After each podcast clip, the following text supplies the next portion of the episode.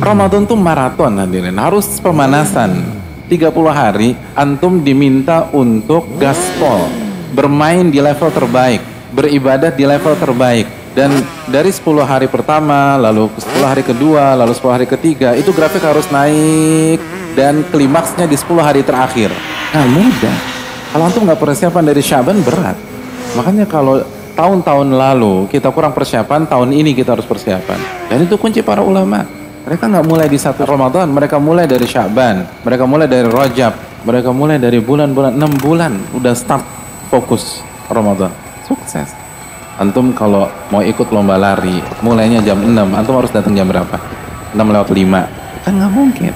Jam 6 udah nggak mungkin menang nggak mungkin menang. Antum harus datang satu jam sebelumnya, terus lari, stretching, terus pemanasan. Kalau para ulama yang memang ahli tahajud, ahli kiraah, ahli Quran, ahli sedekah, itu mereka harus persiapan. Ya apalagi kita, ahli Quran bukan, ahli tahajud bukan, ahli zikir bukan. No shortcut proses hadirin. Nggak ada jalan pintas menuju kesuksesan. Dan ini waktunya di Syaban. Jangan kesiangan.